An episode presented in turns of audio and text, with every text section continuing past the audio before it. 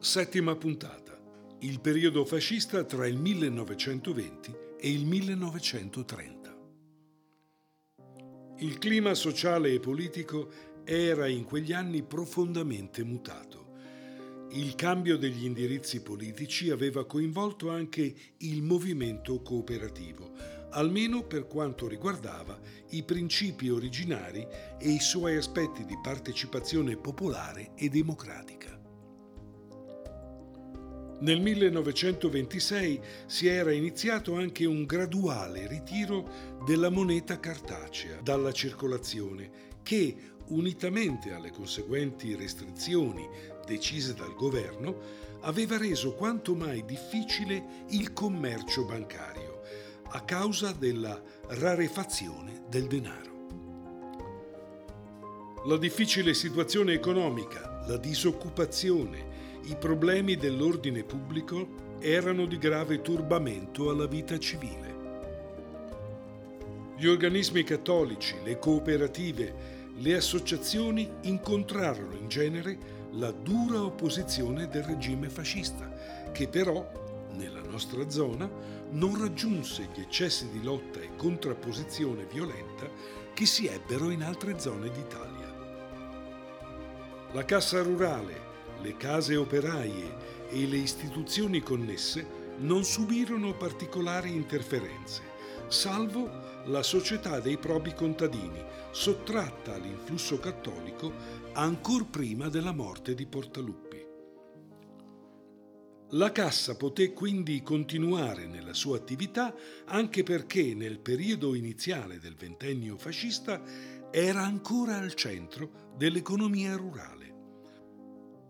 La relazione all'Assemblea del marzo 1924 si sofferma sulle notevoli difficoltà e in particolare sul cattivo andamento della raccolta dei depositi, per la prima volta dalla Fondazione.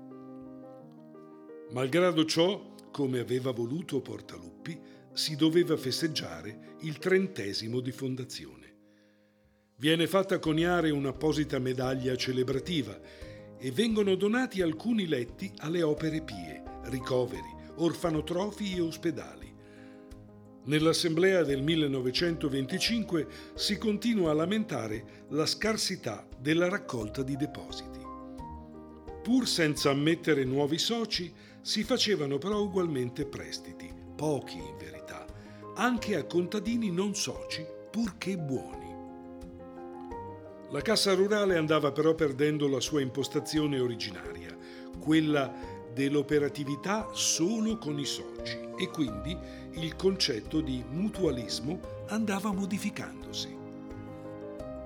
La compagine sociale, anche a seguito della morte di Portaluppi, aveva perso l'attaccamento dei primi anni all'istituzione e anche il Consiglio si limitava ad un lavoro di ordinaria routine, senza particolari slanci tanto che l'assemblea del marzo 1926 andava deserta. Si terrà poi a maggio presenti solo 56 soci, con una relazione che tenta di mettere in luce i buoni risultati raggiunti nonostante la crisi di assestamento dell'economia nazionale che aveva costretto il Consiglio ad una revisione e limitazione dei fidi, attuata però con equi criteri, onde evitare dannose ripercussioni alla clientela, la quale però, essendo nella quasi totalità agricola, rimase estranea al disagio nel quale sono venute a trovarsi le aziende industriali. L'andamento numerico della compagine sociale risentiva di questi comportamenti. I soci, che nel 1910 erano 497, andarono riducendosi a 408 nel 1920, per calare poi in modo preoccupante a 248 nel 1930. A ciò si aggiunge un'ulteriore preoccupazione per il nuovo presidente, Monsignor Gaetano Speroni, in riguardo alla direzione della Cassa e in particolare del direttore, ragionier Renzo Beretta, sul quale era di fatto concentrata tutta la conduzione pratica quotidiana della cassa, con conseguenze che nel tempo si dimostrarono negative e pericolose per la stessa sopravvivenza della cassa rurale. La maggior parte del credito, la più rischiosa, veniva erogata come affidamenti in conto corrente. Per questi non esiste traccia di autorizzazioni né tantomeno di deliberazioni. Non risultano deleghe particolari al direttore che disponeva liberamente e direttamente del credito. L'ispezione della Banca d'Italia di Bergamo, effettuata personalmente dal direttore cavaliere ufficiale Trevisan all'inizio del 1928, impose al Consiglio di amministrazione della Cassa di adottare i necessari provvedimenti. In una lettera del 16 febbraio 1928 indirizzata al presidente Monsignor Gaetano Speroni, si contestano diverse gravi mancanze chiaramente riferite al direttore. Il ragionier Beretta cessò l'incarico di direttore su indicazione del Consiglio il 18 settembre 1928. Oltre all'ispezione della Banca d'Italia del 28, anche l'Associazione Nazionale delle Casse Rurali, tramite la sezione provinciale di Verona, effettuava un'indagine tecnico-amministrativa. Nel 1929, con una seconda visita, la Banca d'Italia verificava la messa in opera delle iniziative che la Cassa avrebbe dovuto prendere per eliminare le passività e le mancanze rilevate, con pochi risultati. La nuova amministrazione aveva fatto ripetutamente presente che la situazione era il frutto della passata amministrazione sotto la quale il direttore operava con soverchia libertà fuori dai limiti del suo potere. Ma questo non assolveva certo dalle responsabilità il Consiglio attualmente in carica. Nelle assemblee che si tengono nel 1928 e nell'anno successivo, il Presidente informava i soci sulle iniziative che venivano prese per riportare la cassa entro le regole statutarie della sana amministrazione. Erano state escluse anzitutto e nel modo più assoluto tutte le concessioni di credito destinate alla trattazione di affari, al commercio e all'industria e particolarmente alla borsa. Veniva impedita la pratica del risconto degli effetti ricevuti dalla clientela per il semplice incasso.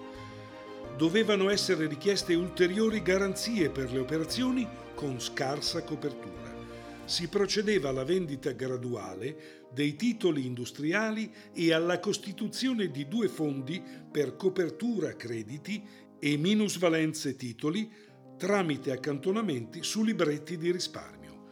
Furono regolate e abbinate le firme per l'operatività con altra banca circa l'uso delle cassette di sicurezza. La decisione primaria e di effetto immediato fu quella di tornare ad operare con i soli soci e per operazioni rivolte all'agricoltura. Non mancherà nella successiva assemblea del 23 marzo 1930 un preciso ed espresso richiamo alle funzioni cooperative della Cassa, con una sollecitazione ai soci ad operare con maggior ardore alla vita dell'istituzione occorreva dare una nuova carica di ideali e di partecipazione. Dopo l'ispezione della Banca d'Italia e i relativi richiami 1928 e 1929, l'operatività prese un ritmo diverso rivolto di più ai soci. Anche gli importi dei prestiti aumentarono, malgrado la drastica riduzione dei depositi, perché fu possibile ottenere un'anticipazione dal Banco Sant'Alessandro e dalla Banca Mutua Popolare di Bergamo. L'importo dei singoli prestiti rimase ancora modesto, in media sulle 2.000 lire, anche se si rilevano prestiti molto piccoli, 200-300 lire, per bisogni familiari. La destinazione è rivolta all'acquisto di bestiame e ai bisogni agricoli. Si notano però anche sconti di effetti cambiari di piccolo importo, mentre è presente la preoccupazione del frazionamento del rischio, dopo le osservazioni della Banca d'Italia e l'assunzione di garanzie con forme di avallo, prima meno richieste. Dopo la crisi si provava a tornare pian piano alla normalità.